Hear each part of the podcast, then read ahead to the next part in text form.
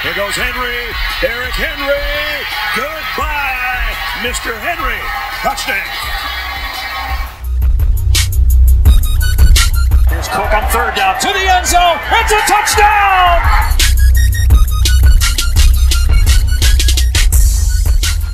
Salut à tous, bienvenue pour cette euh, nouvelle émission de Radio Samedi US spéciale College Football. Toute l'actualité nord-américaine vue par les francophones avec euh, au cours de cette dernière ligne droite au programme, le titre de la Big 12 pour Oklahoma, le field goal qui coûte cher à Notre-Dame, sans oublier le coaching carousel de fin de saison et les prochaines finales de conférence.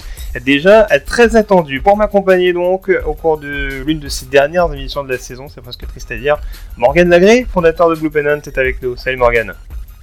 Salut Yellow, bonjour à tous. Et on commence euh, dès à présent Morgan par la Big 12 avec Oklahoma en route pour les playoffs.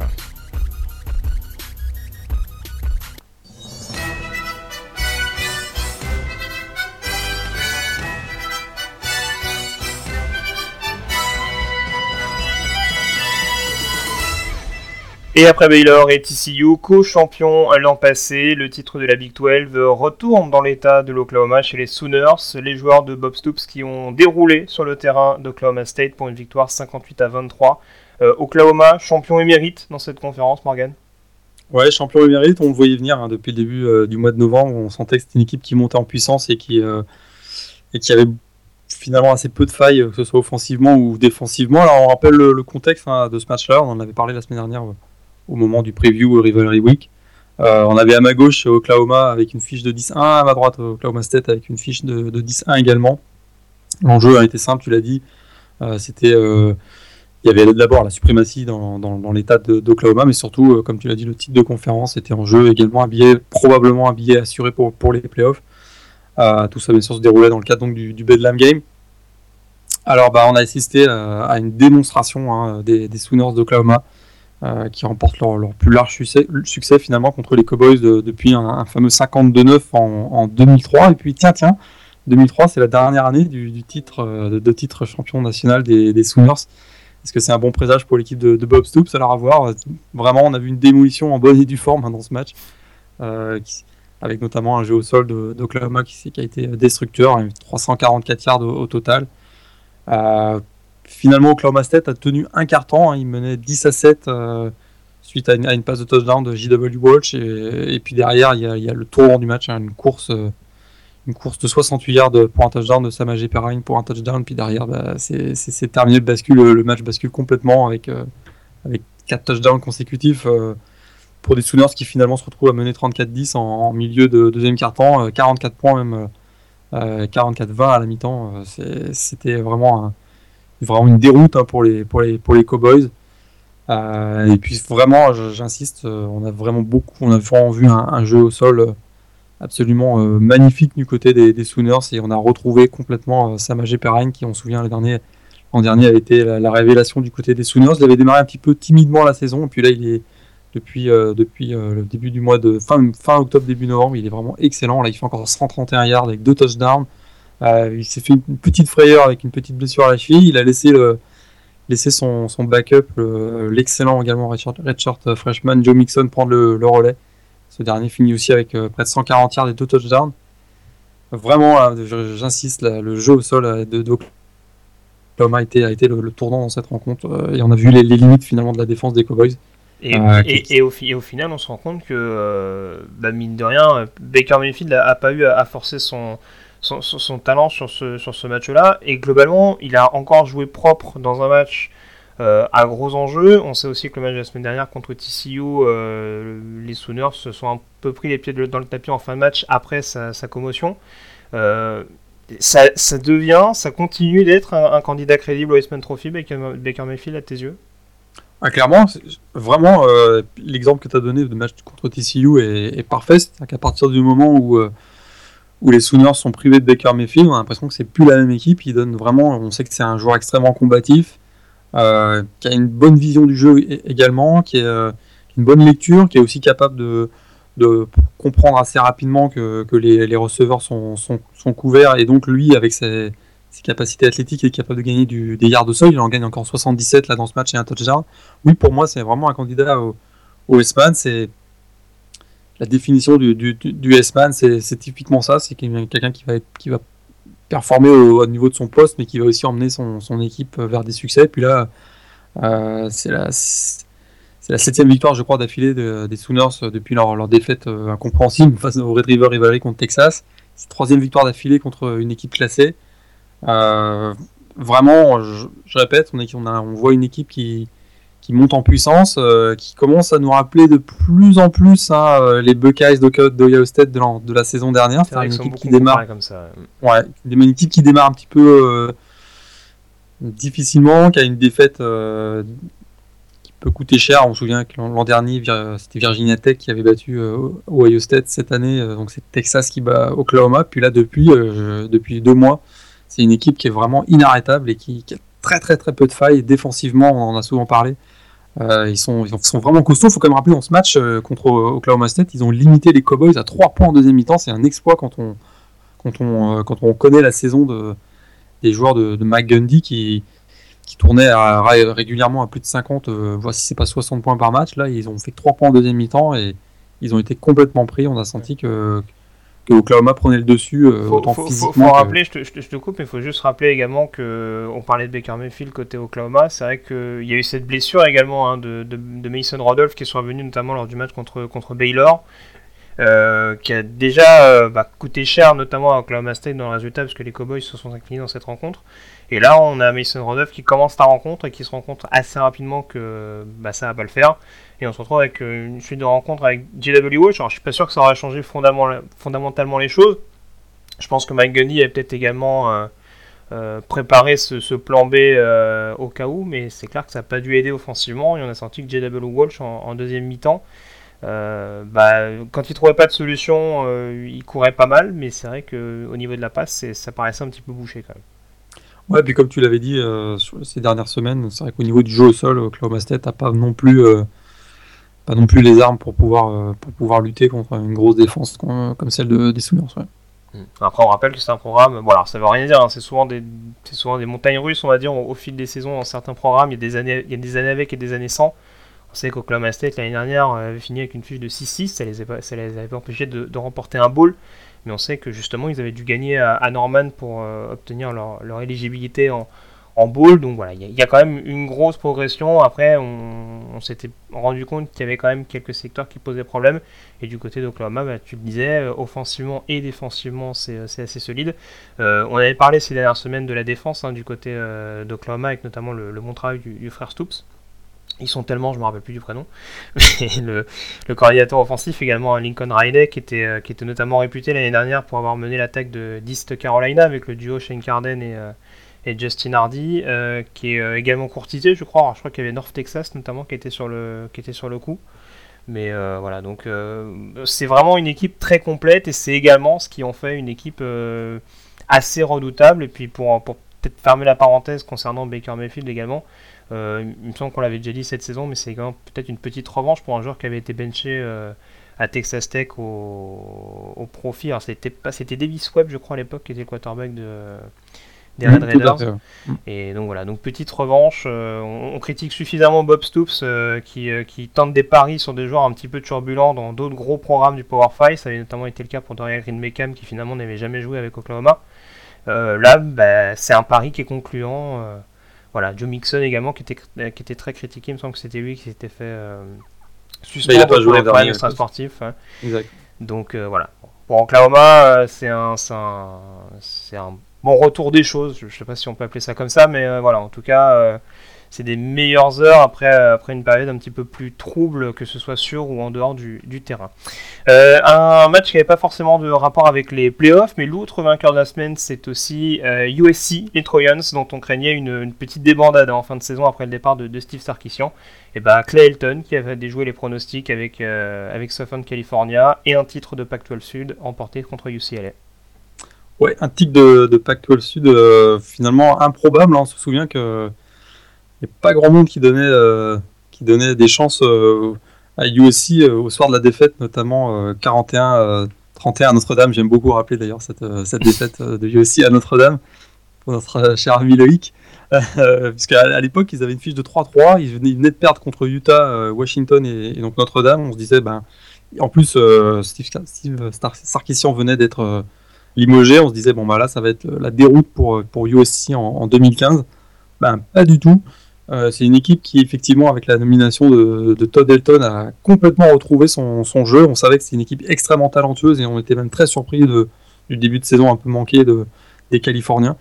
Et, euh, l'exemple parfait, c'est ce match face à, face à UCLA de, samedi dernier, oui. Euh, donc c'était la Battle of LA, on en avait parlé donc, au moment de Rivalry Week, présentation de Rivalry Week. Battle of LA, on savait que UCLA avait gagné les trois derniers matchs face à, face à USC.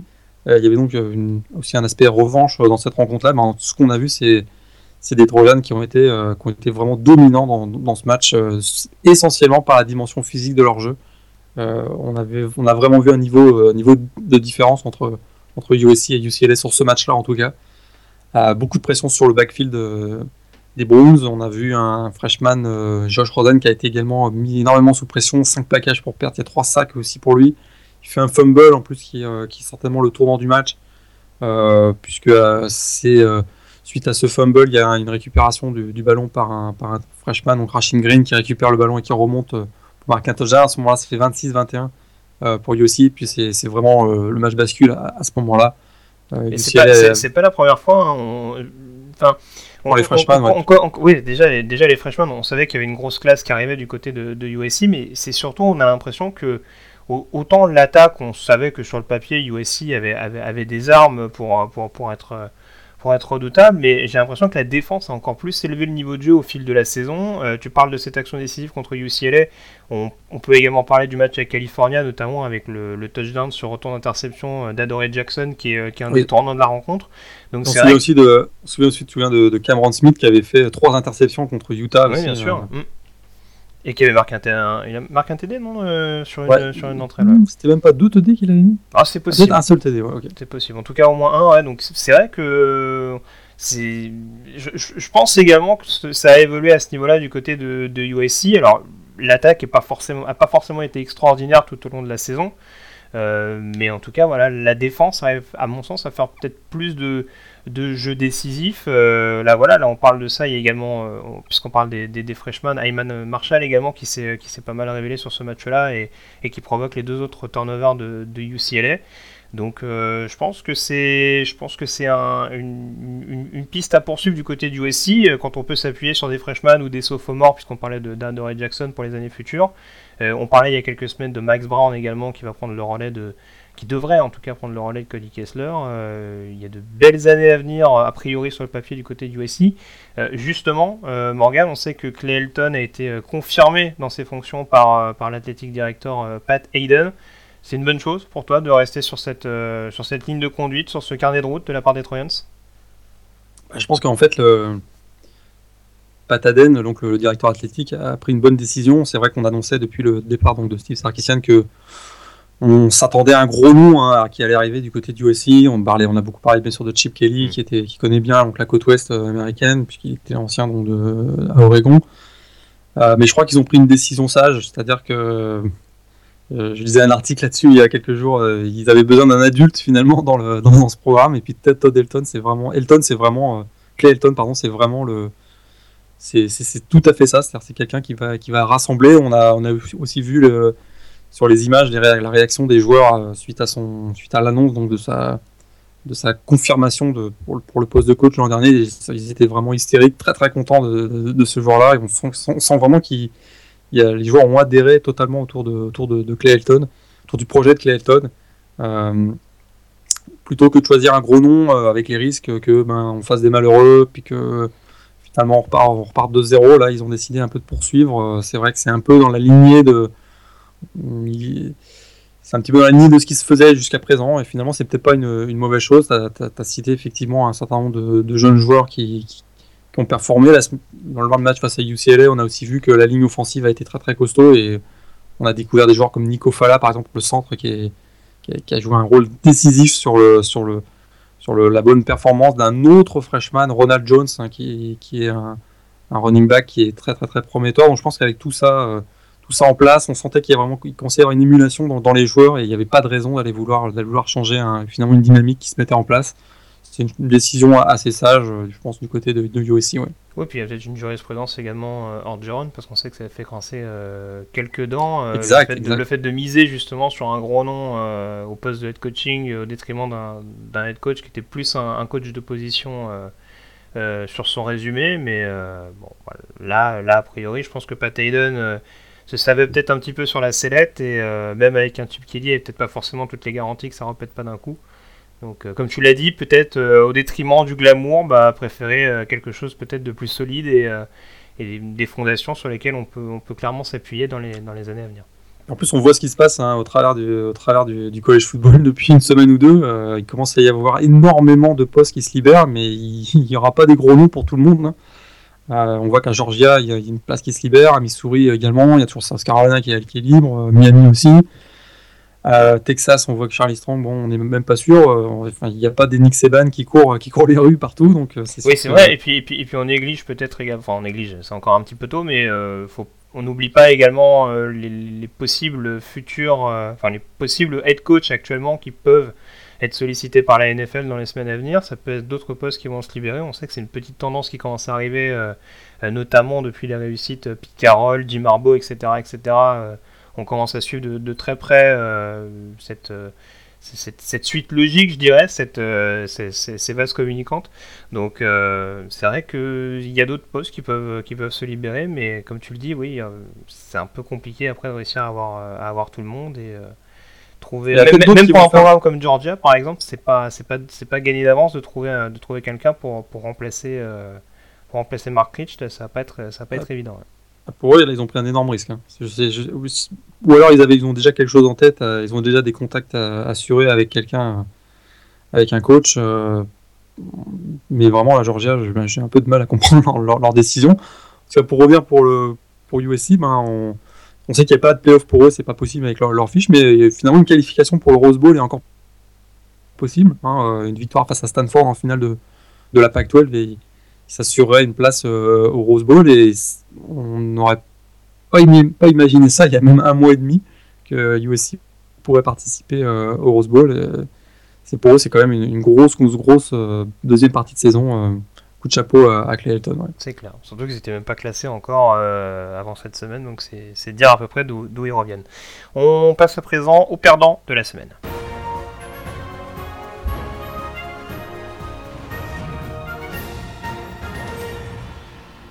Ils avaient perdu de 2 points en octobre dernier face à l'actuel numéro 1 Clemson. Notre-Dame a de nouveau cédé à deux petites longueurs ce week-end à Stanford. Succès du Cardinal 38 à 36 sur un field goal à la dernière seconde. Une deuxième défaite qui remet en cause la qualification de Notre-Dame pour les playoffs. Est-ce que cette remise en cause te paraît justifiée, Morgan? Ah, C'est dur, dur hein, pour, pour Notre-Dame. Euh, en tout cas, ce match-là, on savait que c'était Game of the Week. Euh, c'était le gros gros match. On n'a pas été déçus. C'est probablement l'un des 2-3 meilleurs matchs de la saison en termes d'intensité et, de suspense. C'est sûr que pour Notre-Dame, c'est. C'est terrible, on sait qu'on a entendu en conférence de presse euh, Chip Kelly, donc le coach des Fighting Irish, en, en parler. Finalement, Ryan Kelly, tu veux dire Ils sont, euh, excuse-moi, Brian Kelly. Euh, ah, tu nous annonces Steve Kelly à Notre-Dame pardon, excuse-moi, Brian Kelly. Euh, juste après le, match, il a annoncé que, indiqué finalement qu'ils sont à deux jeux d'une place en playoff. Mm. Pas tout à fait faux, c'est vrai que contre Clemson, on se souvient qu'il y avait une conversion à deux points qui aurait pu leur permettre de, pousser le match en prolongation. Là, sur le match contre Stanford, finalement, ils se, ils se font tuer avec un field goal sur le dernier jeu. Euh, Notre-Dame, en tout cas, pas du tout à, pas à rougir de sa saison. On a régulièrement parlé de, nombre de blessures qu'il y a dans cette équipe à des postes, à des postes clés, notamment le quarterback et running back et même en défense. Mm. il y avait euh, Kevin Russell, notamment le, corner star qui n'était pas là. En plus, mm.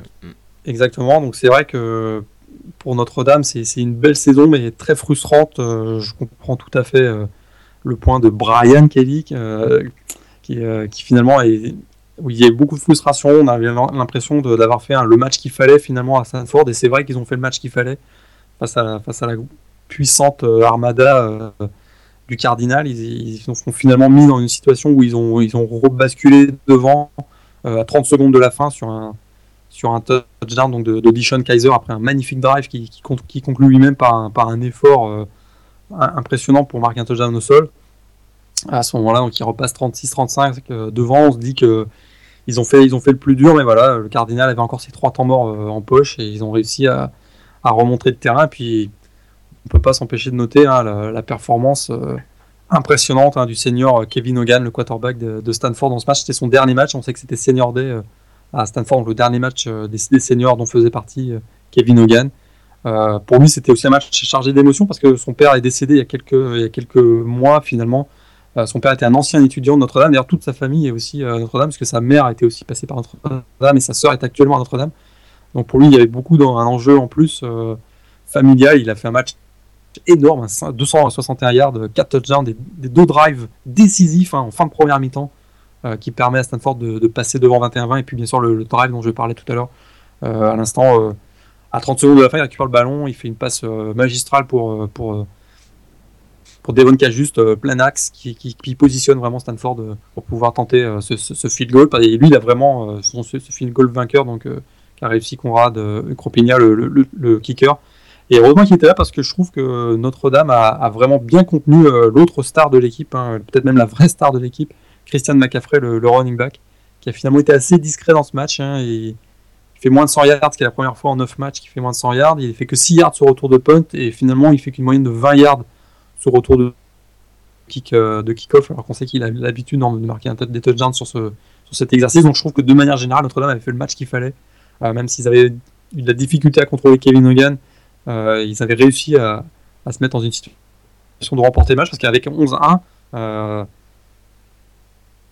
ils auraient mis le comité de sélection dans, face à un dilemme assez, assez malaisant pour eux parce que finalement, on se on va probablement se retrouver avec quatre champions de conférence euh, dans les playoffs, mais un, seul, Clemson, probablement qui est invaincu. Les autres seront une défaite. Et comment situer Notre-Dame parmi ces champions de conférence que serait, que serait par exemple Oklahoma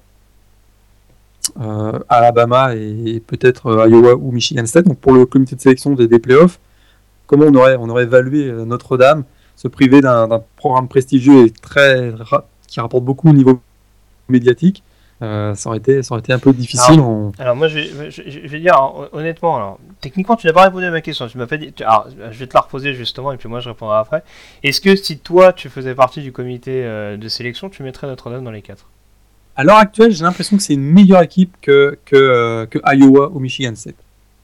Alors moi je te, moi je te rejoins. Alors après c'est vrai que en, en, entendant euh, certains analystes, en, lisant certains articles, c'est vrai qu'il y a une donnée qui est mise en avant et qui peut s'entendre, c'est-à-dire que euh, justement la problématique des blessures euh, peut être peut devenir rédhibitoire pour Notre-Dame. C'est-à-dire que même si le programme fait une excellente saison avec les armes qu'ils ont eu à disposition, est-ce que c'est pas un peu risqué de les mettre dans dans ce qui est censé être euh, le, sommet de, la saison, les matchs les plus couperés de l'année, avec, euh, avec des joueurs qui sont euh, au départ des backups et qui peuvent très bien s'écrouler sur un gros rendez-vous. Ça, c'est un point de vue que je peux entendre. Après, on, voit quand même qu'ils sont très bien coachés. Ils ont été très bien coachés tout au long de la saison. On voit que offensivement, notamment, il y a un réservoir de joueurs qui est quand même hyper impressionnant. Et encore une fois, je veux dire, si Stanford termine champion de la PAC-12 et Clemson ne, se fait pas piéger, ils perdent de 2 points contre deux vainqueurs de conférence d'un Power 5. Donc c'est vrai que c'est compliqué après de les négliger. Alors si on met Notre-Dame, bah, on, devrait forcément mettre Stanford si on remporte la PAC-12. Euh, voilà, est-ce qu'on qui, on sort sur les, sur les, sur les autres vainqueurs de conférence euh, qui, sont, qui seraient pour le coup à moins de deux défaites?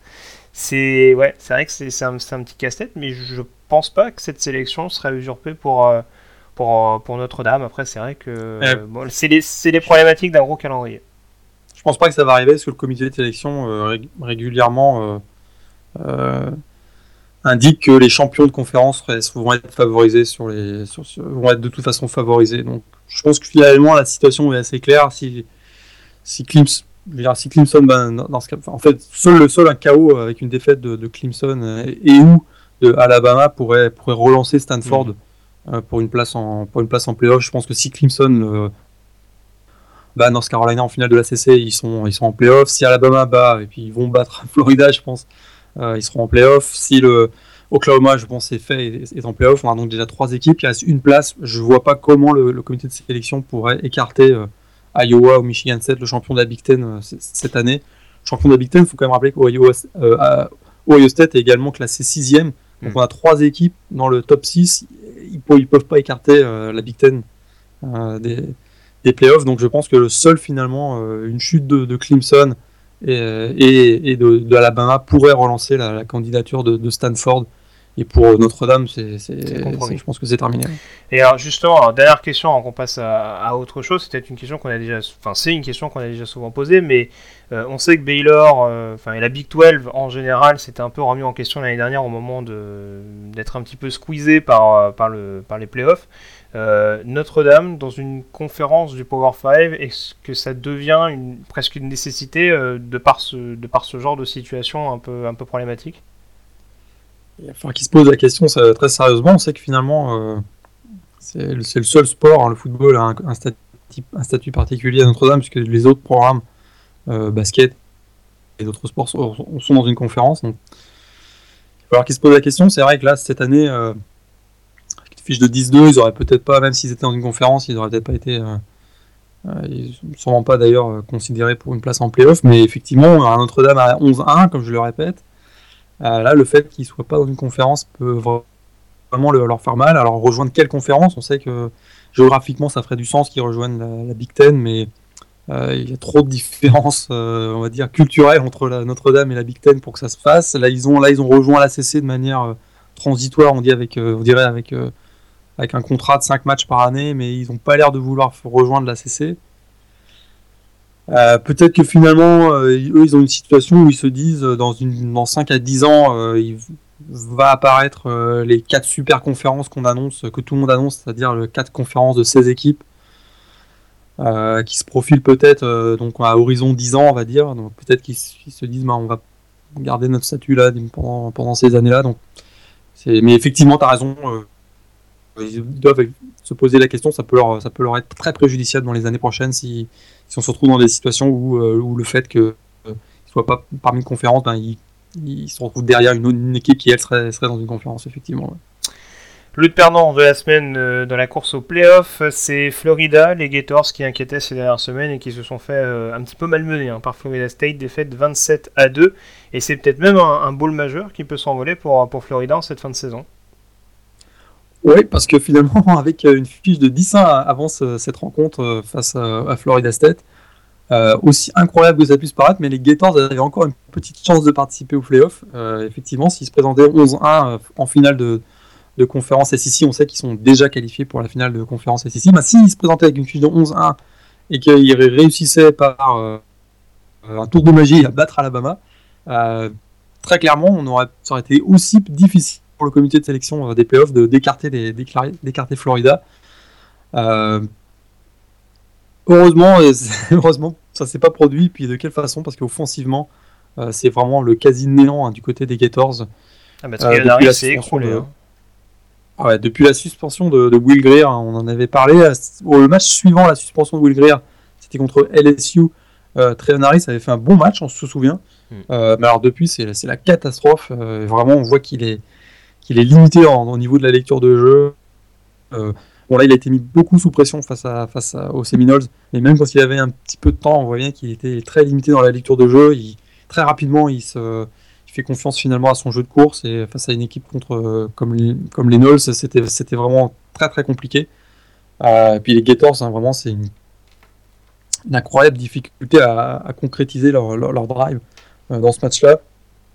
Ils font 4, drives euh, dans la red zone adverse, 2 euh, turnovers and downs, un field goal manqué, un field goal bloqué. Euh, ça fait 0 points, c'est quand même compliqué. Le seul, le seul 2 points qui marquent, c'est sur un safety, sur, un, sac donc sur, le quarterback de Florida State, Sean Maguire.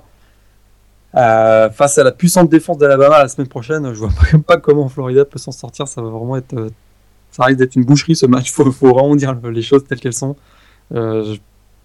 Dès qu'ils vont être menés au score 7 euh, ou 14-0, ça va être terminé parce que je vois vraiment pas comment ils peuvent avoir le moindre dynamisme offensif. Euh, Jim McElwain a, finalement réussi euh, statistiquement à remonter l'équipe, mais, mais au niveau du jeu, il y a encore beaucoup, beaucoup, beaucoup de carences dans cette équipe. Bah surtout, et surtout offensivement et surtout au, poste de quarterback, comme tu le disais, cette, euh, voilà, la, suspension de Will c'est vraiment le tournant de, de cette saison parce que pourtant on, voyait que au niveau des receveurs il y avait il y avait quelques armes. On connaissait Marcus Robinson bon, qui, a, eu quelques petits problèmes ces derniers jours avec euh, une suspendue. Qui était suspendu, ouais. Et euh, qui est pas sûr d'ailleurs de jouer la, la, finale de la, de la SEC. Jim McElwain est encore très réservé là-dessus, mais on, on, a notamment les, les Callaway et les, et les Concry qui sont, qui sont révélés euh, ces dernières semaines. Jake McGee également, qui était une bonne, une bonne soupape de sécurité au poste de Tyden. Et ouais, c'est vrai que c'est un peu dommage. C'est un peu le chaînon manquant, on a l'impression. Mais euh, voilà, on, se dit que s'il manque, euh, manque ce quart arrière d'envergure, notamment, enfin, je crois qu'il y, a un quarterback, notamment un, bon prospect d'high school qui est passé de, d'LSU à Florida cette semaine dont le nom m'échappe, mais c'est pas très très important. Mais voilà, s'il manque, s'ils arrivent à récupérer ce quart arrière d'impact, euh, très clairement, Florida va être une équipe euh, chiante dans les années à venir, mais c'est vrai qu'on a l'impression que le dernier vrai quarterback d'impact chez les Gators, c'est Tim Thibault. Et ça commence à faire un petit moment maintenant. Ça commence à faire un petit moment, ouais, effectivement. Euh, Wadriskel et Brantley, ça n'avait pas été des expériences non plus euh, très très concluantes les, dernières années. On sait que quand il y avait Will Muschamp, on sait qu'il passait avant tout par la défense, une hein, grosse défense, il négligeait un peu l'attaque. Maintenant, Jim McEwen, c'est totalement l'inverse. C'est un coach qui va probablement dans les 2-3 prochaines années euh, privilégier l'attaque à la défense. Donc on risque d'avoir un, peu un gros changement culturel du côté des Gators. Euh. Mais effectivement, tant qu'il n'y aura pas le, carrière, qui, le quarterback qui va bien, ça sera, ça sera compliqué pour, pour Florida de, lutter avec les grosses équipes de la SSI euh, Ouest, notamment. On passe à présent aux autres résultats de cette semaine.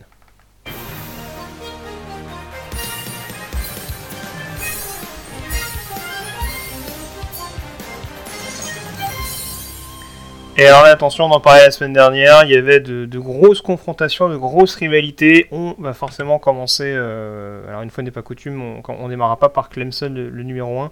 Euh, peut-être parler de ce Michigan-Ohio State où les Buckeyes ont piétiné littéralement euh, les Wolverines du côté d'Ann Arbor. Ouais, c'est 112e édition hein, de, Game. victoire 42 à 13 hein, de, de, Ohio State qui a fait vraiment une démonstration euh, on sait qu'ils avaient été en grosse difficulté euh, face aux Spartans la semaine précédente, avec euh, vraiment capacité, enfin une grosse incapacité à donner du moindre rythme, du moindre tempo offensif. bah là, contre, finalement un gros, gros front seven de, Michigan qui était certes privé de Ryan Glasgow, le, le tackle, bah, ils ont été ultra dominants avec une exceptionnelle performance de la ligne offensive. Euh, Ezekiel Elliott finit avec 214 yards et 2 touchdowns. JT Barrett finit avec 139 yards de sol, 3 TD. Euh, vraiment, la défense des Wolverines a été maltraitée. Euh, les champions nationaux, finalement, ont joué comme des champions nationaux cette semaine. ils finissent avec 371 yards de sol. C'était vraiment une, impressionnante démonstration des Buckeyes dans ce match. Pour Michigan, finalement, on était un petit peu déçus, même si finalement les Wolverines euh, ont connu quand même une très très belle saison, mais c'est vrai que là, face à, face à Ohio State, ça a été, ça a été vraiment, vraiment compliqué.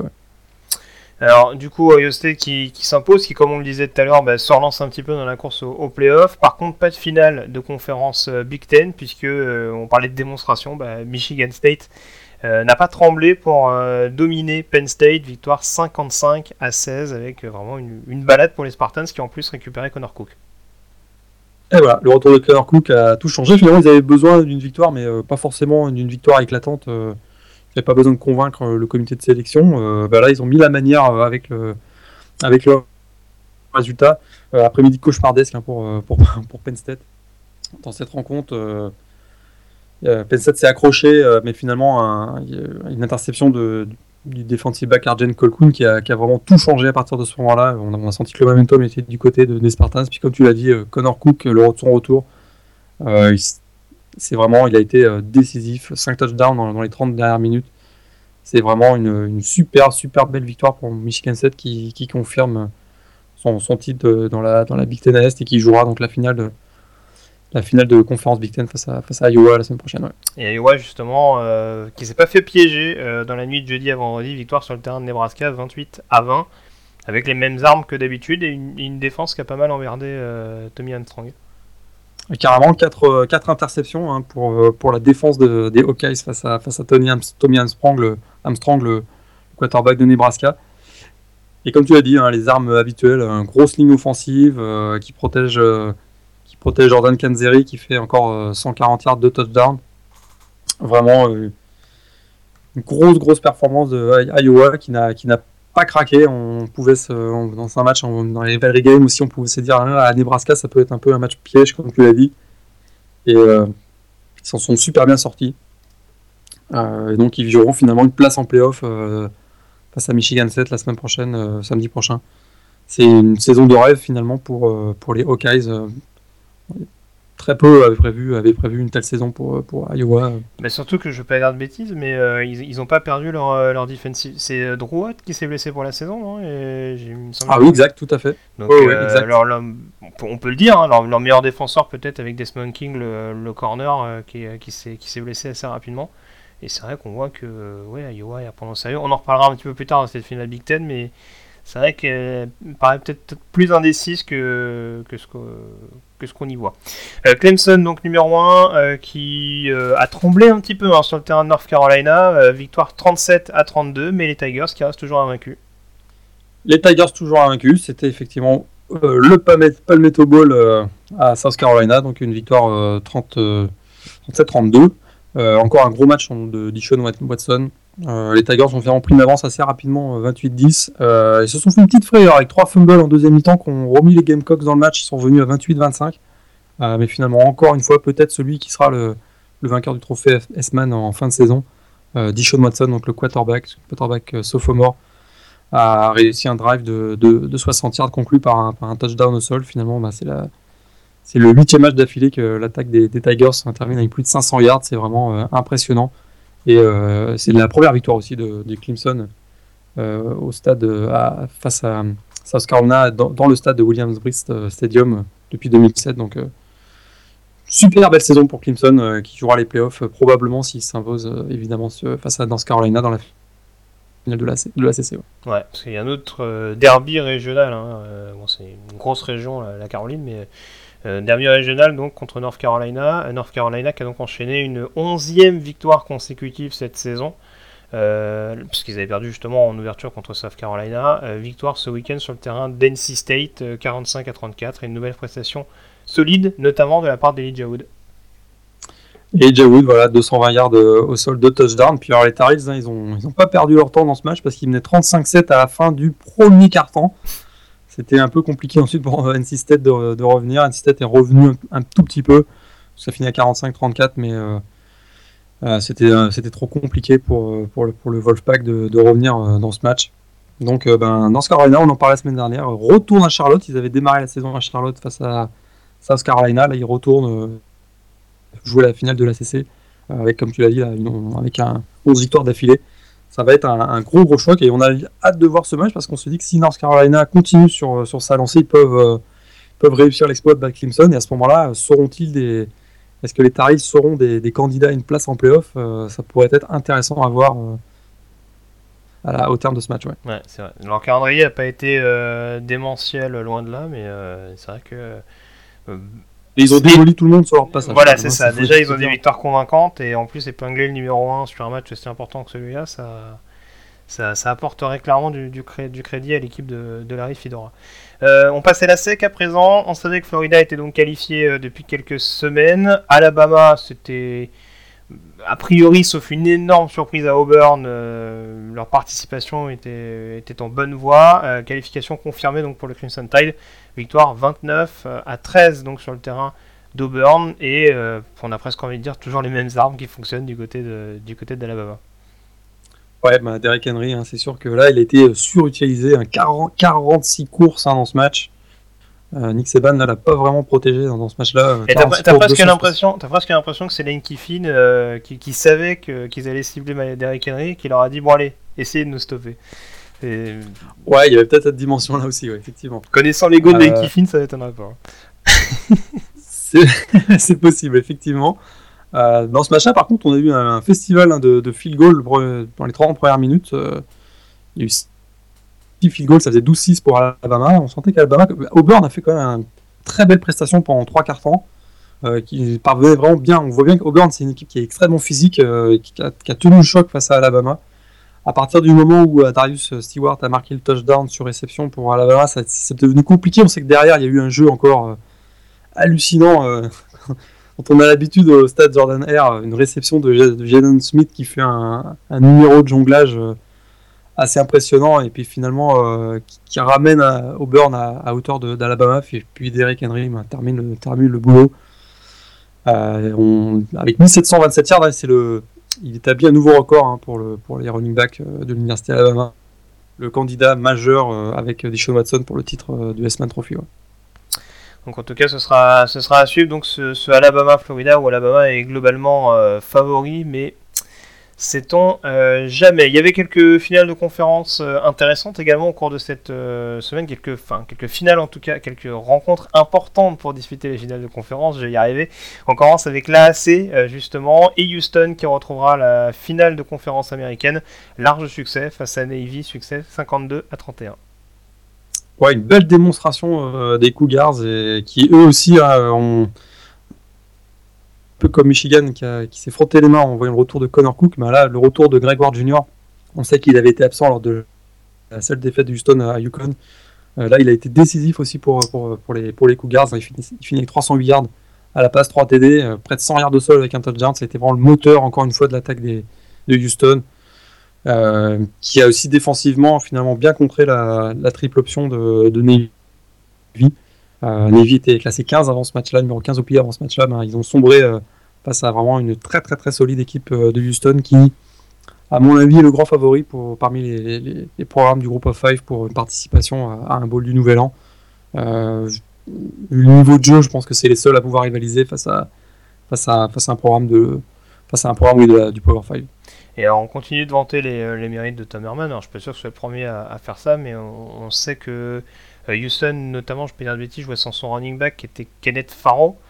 Et euh, du coup, bah, on, a utilisé le, Brandon Wilson qui est habituellement euh, corner, qui est un assez bon corner d'ailleurs au demeurant, qui est returner également, et euh, qu'on a mis running back sur ce match-là, et il claque juste 111 yards et 2 touchdowns à la course, donc, donc, donc, voilà, encore une fois, on arrive à trouver des, solutions, ça me fait penser un petit peu à, à, Notre-Dame pour le coup, où tu as l'impression que même s'il manque un joueur, bah, on arrive derrière à pallier à toute éventualité. Donc, euh, donc voilà, sur un, sur un, match aussi important que celui-là, euh, c'est quand même assez impressionnant. Tu parlais d'attaque triple option, il euh, faut quand même signaler.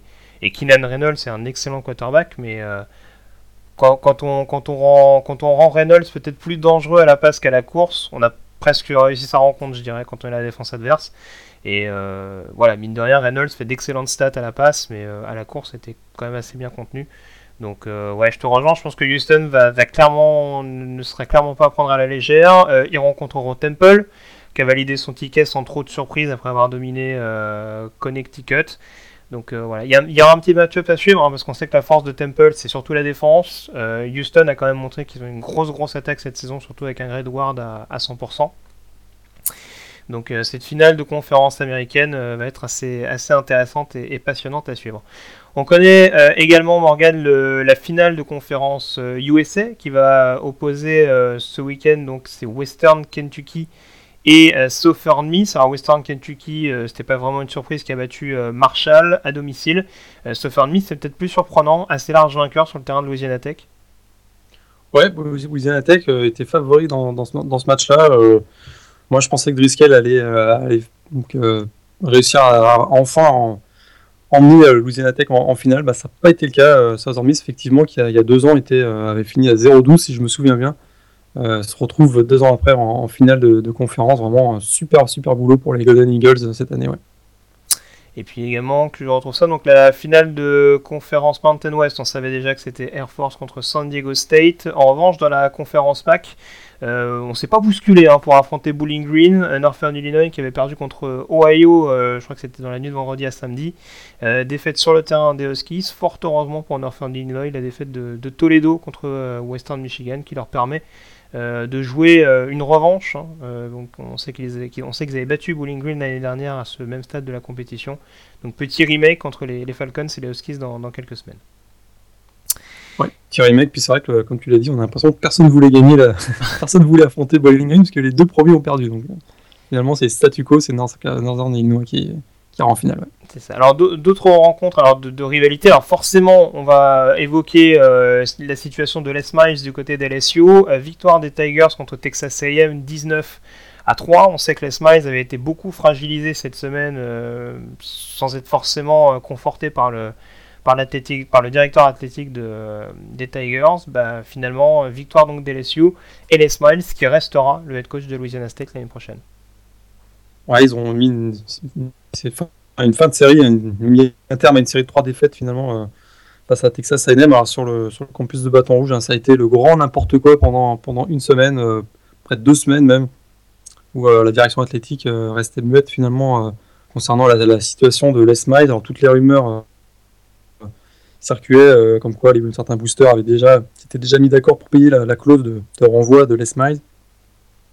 Finalement, il y a eu euh, une montée de bouclier de, des joueurs, d'anciens joueurs, quasiment toute la presse qu'on mettait en cause le, fait de, de, renvoyer les Miles. On a même vu un ancien joueur de basket du programme, Shaquille O'Neal, qui était sur le terrain, qui était sur, la sideline dans ce match face à Texas A&M. Enfin, il y a vraiment eu euh, des gros messages d'amour, on va dire, pour, pour les Smiles, et ça s'est conclu euh, finalement par, euh, par une, conférence, une conférence de presse improvisée du directeur athlétique Joe Aleva juste après le match qui indique que finalement les Smiles sera confirmé à son poste en 2016. Alors il y a même des rumeurs qui disent que la décision a été prise au, troisième quart-temps du match face à Texas A&M. c'est vrai, c'est vraiment complètement hallucinant.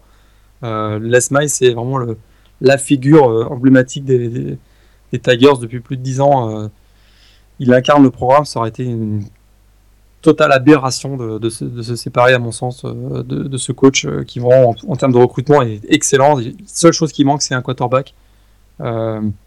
Brandon Harris, et pourtant, il avait quand même une super belle évaluation par, par, tous les scouts, et on s'aperçoit que c'est un peu, il n'a pas explosé. Je pense qu'ils sont à un quarterback d'être vraiment de nouveau parmi l'élite du college football finalement. Et pour euh, continuer sur la SEC, donc euh, le Egg Bowl remporté cette année par Ole Miss, euh, victoire sur le terrain de Mississippi State, si je ne me trompe pas, c'est la deuxième victoire de suite des Rebels contre le, contre le voisin. Une première depuis 2004, si je ne m'abuse. Ouais, 2003. 2003, ouais. première 2003 à Starkville. gros match, puis là, pareil, comme North Carolina face à NC State, ben, Ole Miss n'a pas pris a pas pris son temps pour, euh, pour remporter ce match. Hein. Trois, trois touchdowns très rapides qui leur ont permis de mener 21-0. Un super Chad Kelly, euh, le quarterback des, Rebels qui, qui, finit avec deux TD à la passe et un au sol. On est un peu triste, hein, c'était les adieux de Dak Prescott, le, un quarterback qui a, qui a une histoire assez incroyable avec, on se souvient, le, le, décès de sa mère il y, a, il y, a, trois ans et qui avait été aussi euh, agressé lors de l'intersaison sur un parking de, de Starkville. Donc finalement, il finit sa, carrière par, une défaite face au, rival d'Ole Miss, euh, en tout cas pour le Mississippi. Euh, une belle saison hein, quand même. Euh, ils finissent avec 9-3. On a l'impression qu'ils n'étaient pas si loin que ça des playoffs, les, Rebels, mais ils ont été un peu, un un peu courts. Trois derniers résultats. la victoire de Virginia Tech sur le terrain de Virginia. victoire doublement importante puisque déjà Virginia Tech est éligible désormais pour un bowl. Et surtout donc le dernier match de euh, Frank Beamer, dernier match de saison régulière à la tête de, euh, Virginia Tech euh, pour clôturer 28 ans à la tête du, du programme des Hokies. Super, vraiment 23e saison consécutive avec une, participation à, à, un bowl. Ça s'est joué à pas grand chose. Hein. Il emporte 23-20 vraiment sur la fin, sur, un, sur un field goal de Joe Sly. et ça s'est conclu vraiment avec une action typique des années, euh, des années Beamer, une interception, et oui, on appelait ça souvent le Beamer Ball, hein, les, jeux euh, décisifs d'équipes spéciales ou défensifs. Mais là, ça s'est passé exactement comme ça, une interception du junior Chuck Clark qui, donne la victoire aux Rockies, euh, qui s'empare finalement d'une douzième Commonwealth Cup d'affilée face, face aux rivales, les Cavaliers de Virginia. Et Frank Beamer qui sera remplacé, c'est désormais officiel, par Justin Fuente, ancien head coach de Memphis. Petite pression sur les épaules de, Fuente, même si euh, on sait que Virginia Tech était un petit peu rentré dans le rang ces, ces dernières saisons. Autre résultat euh, important, euh, forcément, c'est la défaite de Purdue à domicile contre Indiana dans le, dans le derby de l'État, donc défaite 54 à 36. Euh, euh, toujours pas de réception pour Anthony Mangou. Par contre, du mouvement au niveau du coaching staff, puisque les deux coordinateurs, euh, en l'occurrence John Choop et, Greg Hudson, respectivement offensif et défensif, ont été remerciés. C'est sans doute la dernière chance de, de Hazel à la tête de, de Purdue. Ouais, je pense que c'est le contrat de Daryl Hazel qui, l'a sauvé parce que je pense que Purdue ne voulait pas payer les, clauses, les indemnités de départ. parce que vraiment, je, j'ai des gros doutes hein, sur sa capacité à diriger ce programme. Euh, cette année, on avait quand même vu des, grosses, des grosses erreurs euh, au niveau de différentes stratégies. en changeant le coaching staff, on, va voir ce qui se passe. On espère que pour Anthony, ce sera, positif, pour l'année prochaine. Et puis, euh, un, petit cataclysme, je dirais, avec un brin d'exagération, mais quand même. Virginia Tech qualifié pour un bowl, ce ne sera pas le cas de Texas, battu à domicile par Texas Tech, défaite 48 à 45, euh, avec notamment un, trick play euh, qui a, dû causer quelques maux de tête euh, au, coach de, Texas, donc avec notamment une, course longue distance de, de, Jackie Grant, le, receveur de, Texas Tech. Donc euh, pas de ball pour Texas. On sait que, euh, on sait que, comment il s'appelle? J'ai oublié son nom. Charlie Strong. merci, avait été un peu fragilisé tout au long de la saison euh, sur le sur le campus d'Austin. Donc voilà, je suis pas sûr que le fait que les Longhorns ne soient pas qualifiés pour un bowl, même en ayant épinglé, c'est peut-être ce qui c'est peut-être ce qui sera encore plus douloureux pour le, pour le programme, même en ayant épinglé le voisin Oklahoma, possible candidat au playoff. C'est une saison qui se termine un peu en autre boudin pour Texas. On va voir comment ça va se terminer euh, le week-end prochain euh, du côté de Baylor. Je suis pas sûr qu'il y aura une victoire de, des Longhorns pour, euh, pour finir, mais voilà, saison un petit peu triste pour, pour Texas. On a fait le tour donc à peu près sur les résultats majeurs, sur les principales implications. Avant d'évoquer les projections et le débat de la semaine, je parlais des head coach avec notamment l'arrivée de Justin Fuente à, Virginia Tech. Juste peut-être rappeler les quelques mouvements. Clay Elton, on l'a dit, euh, qui reste le head coach euh, de USC. Une des nouvelles importantes, on en parlait également tout à l'heure, c'est le départ de Mark Richt, qui quitte Georgia après 15 ans, je crois, 14 ans peut-être à la tête des, Bulldogs. Donc voilà, gros challenge à, venir, même si on, en parlait tout au long de la saison. Georgia était peut-être arrivé à la fin d'un certain cycle. Euh, on a également euh, Mike London qui a démissionné euh, au niveau de la fac de Virginia, les Cavaliers qui était également un programme assez discret ces dernières années au niveau de, la CC Coastal. Et puis également donc le départ de, Kai Flood à, Rutgers, départ conjugué à celui de Julie Herman, la directrice athlétique dont on parlait en, début de saison. on a fait beaucoup de ménage hein, du côté des, Scarlet Knight après cette, cette année un petit peu mouvementée hors terrain. Donc euh, voilà, voir comment on va reconstruire du côté de, Rodgers et puis euh, également euh, citer Matt Campbell, l'ancien qui était, qui était le head coach de Toledo et qui va rejoindre la Big 12 la saison prochaine pour coacher Iowa State, qui a donc remercié coach Rhodes il y a quelques semaines de ça pour être complètement complet. le départ de Justin Fuente à, Memphis, qui devrait, a priori, c'est pas encore sûr, mais qui devrait être compensé par le coordinateur défensif des, euh, Tigers, Barry Odom en l'occurrence. Donc euh, voilà, il y a d'autres rumeurs qui circulent. Euh, à UCF, on parlait de, de, Donny Babers, le, le, head coach de Bowling Green. Il y a le nom de Scott Frost également, le, coordinateur offensif d'Oregon qui revient. Donc voilà, différentes rumeurs. On essaiera de faire un point un petit peu plus détaillé quand, tous les, quand tout le coaching carousel sera fini. Mais euh, voilà, c'est un espèce de c'est un espèce de Black Monday euh, version college football euh, qui, est, qui, est, survenu au lendemain de cette semaine de rivalité. Donc voilà, on, en profitait pour faire un, petit point là-dessus. Ouais, Tom, Tom Herman hein, à Houston qui normalement serait confirmé. et puis commence à y avoir quelques rumeurs aussi, si on peut parler des, rumeurs. Mark Christ hein, pourrait rebondir à Virginia. Hmm. assez surprenant, mais rebondir du côté des, Cavaliers. Et puis euh, Bill O'Brien, hein, le coach de, des Texans de Houston dans la NFL, lui pourrait aller du côté de Maryland. Apparemment, euh, on sait que du côté de Maryland, on a le support de, de l'équipementier euh, Under Armour. Il, serait, il ferait actuellement beaucoup de lobbying auprès de, Bill, Bill O'Brien, donc le coach des Texans, pour l'amener à Maryland. Ah, ce serait risqué parce que quand on voit comment ça va mieux pour Houston en NFL, bon. Et, et Matt Rule, alors, c'est plus d'actualité? Euh, je, j'ai l'impression qu'il va rester où il est, lui. D'accord. Euh, en tout cas, Tamerman qui restera à Houston serait une, euh, serait une bonne réussite pour, pour les Cougars. Bon, déjà, ça veut dire qu'il s'installerait un peu dans, dans un programme et euh, qui, qui, quitterait pas le navire, entre guillemets, au bout d'un an. On sait, c'est ce c'est, ce qu'avait fait par exemple Gus Malzahn à, Arkansas State avant de retourner à Auburn. donc oui, bon, c'est bien. C'est bien, il essaye d'installer une certaine stabilité et de, de, finir au moins ce qu'il a commencé, donc c'est pas, c'est pas plus mal. On passe à présent à cette quatorzième semaine qui nous attend avec notamment le débat du jour.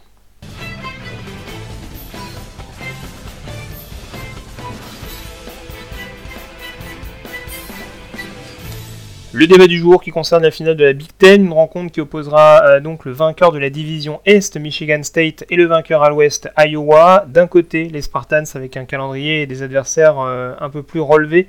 Euh, de l'autre, Iowa, pas très glamour mais très efficace, une des deux seules équipes à être invaincue cette saison. Morgan, Michigan State, Iowa, qui est le vrai favori de cette confrontation? Tu l'as un peu dit dans la présentation, c'est sûr que Michigan State, avec son calendrier nettement plus euh, nettement supérieur euh, à celui d'Iowa paraît être le favori. On rappelle, hein, ils ont battu Oregon en début de saison. Ensuite, ils ont enchaîné avec euh, un super mois de novembre avec des victoires face à Michigan et Ohio State. on a le sentiment, finalement, leur seule défaite, on le rappelle, c'est face à Nebraska. Et puis, personnellement, je pense que c'était un véritable vol, puisque il y avait une erreur d'arbitrage flagrante sur, une réception alors que le joueur était sorti du terrain avant d'y re-rentrer. je c'est sûr que là, ils étaient finalement à une heure d'arbitrage de terminer invaincus cette saison. On, ne se poserait même pas la question finalement s'ils étaient à, 12-0. Cependant, cependant c'est vrai qu'Iowa, euh, malgré son calendrier un petit peu moins relevé, euh, a fait vraiment une formidable saison. 12 euh, matchs, 12 victoires. C'est la première fois dans l'histoire du programme que, ça arrive. Un formidable travail de Kirk Ferentz. Alors, est-ce qu'ils sont favoris on, a l'impression que non. Cependant, l'histoire nous rappelle que Iowa dans les, dans les quatre matchs entre les deux programmes euh, classiques, alors qu'ils étaient classés, à chaque fois Iowa l'a remporté. Euh, et puis euh, même un, duel, un duel direct entre le, coach des Hawkeyes, Kirk Ferentz, et Marc D'Antonio. C'est à l'avantage du coach d'Iowa, puisqu'il mène 4 à 3. Donc on peut se dire que peut-être psychologiquement, Iowa a quand, même, quand même sa chance. Alors, sur, le, sur les clés du match, c'est sûr que la capacité de la défense des Hawkeyes à stopper Connor Cook va être, vraiment décisif. Euh, tout à l'heure, on l'a un peu dit, ils ont, effectivement. Euh, euh, Iowa a fait une super saison malgré la perte de, son, de son défensif cycle vedette. Mais sur les quelques derniers matchs, on voit que ça a été un petit peu plus difficile. Ils ont accordé 400 yards, notamment face à Minnesota, Purdue et Nebraska. face, à, face aux Spartans, ça pourrait être difficile, ça pourrait être un peu difficile. Il faudra aussi que la, ligne offensive hein, des Hawkeyes contrôle le pass rush de Michigan State. Euh, on se souvient de la performance euh, même du front seven des Spartans, la performance, la énorme euh, face à Ohio State. Donc là, face à Iowa, ça risque d'être s'ils reproduisent la même chose, ça va être compliqué pour les pour les Hawkeyes, qui, on le sait, pour remporter, doivent absolument passer par le sol avec Jordan Clanzery. Donc ça va être un match, à mon avis, serré.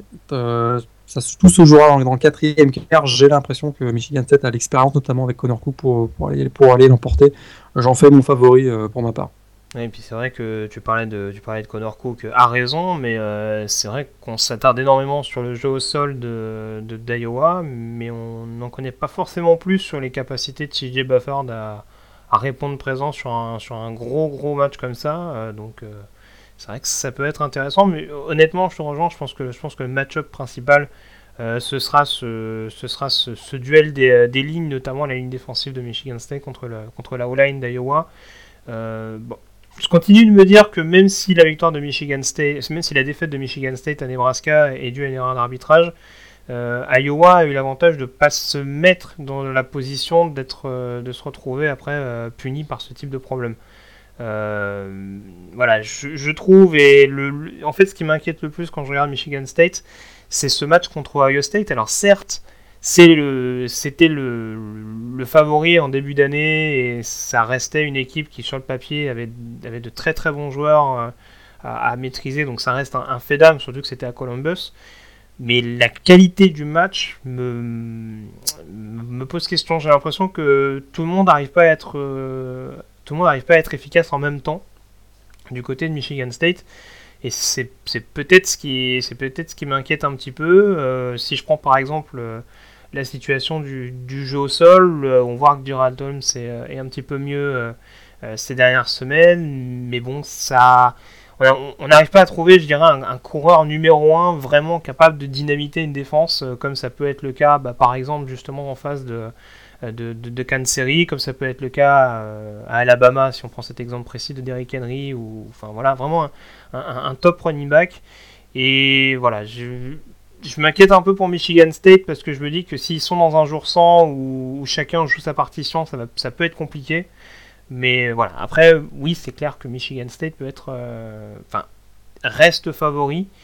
Euh, et, clairement, enfin, ça restera une surprise, je pense, si Iowa gagne, ce, gagne cette, cette conférence Big Ten. On est d'accord en tout cas sur un point, Morgan. le vainqueur de ce match devra jouer les playoffs? Ouais, le je pense que oui, le vainqueur de ce match euh, jouera, les, jouera les playoffs. Je vois pas comment le comité euh, pourrait, euh, le comité de sélection pourrait écarter, écarter le champion de la, Big Ten. Et puis avec la victoire en plus de, Ohio State, la large victoire de Ohio State face à Michigan, on se demande, demande si finalement le, perdant de la finale de la, Big Ten va avoir sa place assurée au, Rose Bowl. On sait que c'est un contract ball, c'est-à-dire que la meilleure équipe classé de la Big Ten qui ne fait pas partie des playoffs à son, billet réservé pour le Rose Bowl. Euh, imaginons par exemple que Iowa perde face à Michigan State. Est-ce que, euh, est-ce que Iowa serait classé devant Ohio State ou pas? Ça aurait son importance puisque, comme je l'ai expliqué, ça donnerait, ça donnerait un billet pour le, pour le Rose Bowl. Et on, tout dépend de ce qui se passerait du côté de la, de la, PAC, euh, de la PAC 12 aussi. On sait que dans ce contract ball du Rose Bowl, généralement, c'est le la Big Ten face à la PAC 12 suffirait que USC batte euh, Stanford, ça nous ferait un beau petit USC euh, Ohio State pour le Rose Bowl. Euh, ça confirmerait donc mon idée que c'est pas gagné pour le perdant de, cette conférence, cette finale conférence Big Ten pour, pour son billet pour le Rose Bowl. Donc ça, va être, ça va être aussi intéressant à, suivre. Un autre match que tu vas suivre avec attention au cours de cette semaine de finale de conférence? Bah, C'est sûr que le Alabama Florida, ça risque d'être assez, ça risque d'être assez assez rapide. On l'a dit tout à l'heure, hein, pour moi, j'ai vraiment beaucoup, beaucoup d'intérêt pour, pour Clemson dans ce Carolina. Euh, dans ce Carolina qui arrive avec 11 victoires d'affilée, gros momentum face à, face à la meilleure équipe du pays cette année. Euh, on sent il y a des airs de, il des airs de hein, dans ce match-là. Euh, je serais pas voilà, je pense que Clemson est évidemment favori, mais je vais, je suivre avec, beaucoup d'intérêt, beaucoup d'intérêt la finale de, de l'ACC. Puis on l'a dit tout à l'heure aussi, il y aura il y aura USC euh, Stanford, c'est toujours la finale de la Pac-12, c'est toujours, euh, c'est toujours intéressant. Le seul euh, petit bémol cette année, c'est que toutes ces finales de conférence hein, ont lieu au même moment, hein, donc c'est un petit peu dommage de, pourra pas, on pourra pas les suivre habituellement. C'est vrai qu'il y en avait une le vendredi, une en début d'après-midi, le samedi. ça s'enchaînait ensuite la soirée. Là, c'est un petit peu dommage d'avoir ces, trois, trois finales de conférence au même moment le, samedi soir. C'est un petit peu regrettable. D'ailleurs, je vais rappeler les horaires. Alors, justement, ça va commencer assez tard. Hein. Alors, il y, a les derniers matchs de conférence euh, Big 12 également pour ceux qui veulent les suivre. Il y aura notamment euh, Baylor contre Texas. Ça, ce sera euh, samedi soir, donc à 18h. Il y a également un autre match qui ne me revient plus. C'est pas Kansas State West Virginia qui doit se jouer également.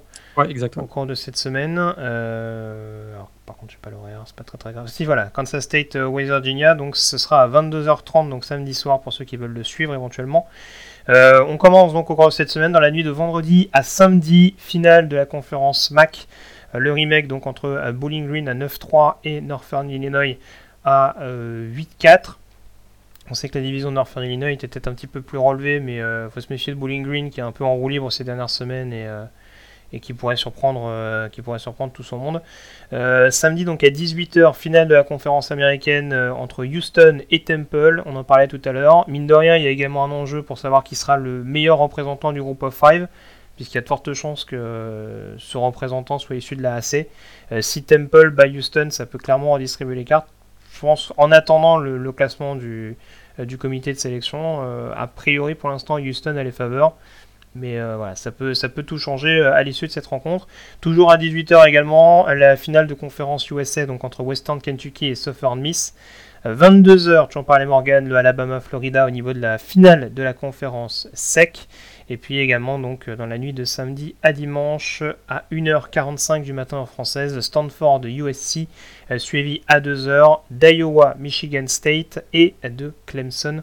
Euh, North Carolina. Euh, voilà. Pour les plus motivés, euh, je parlais de la Big 12, il y a également des matchs de Sunbelt, conférence qu'on suit avec une grande attention, avec notamment le leader Arkansas State qui recevra Texas State à 21h samedi soir. Et eh bien, je pense qu'on a fait le tour, Morgan. On se donne rendez-vous la semaine prochaine pour une nouvelle émission de Radio Sa in US. D'ici là, passez une très bonne semaine avec notamment de très bonnes finales de conférence. Ciao.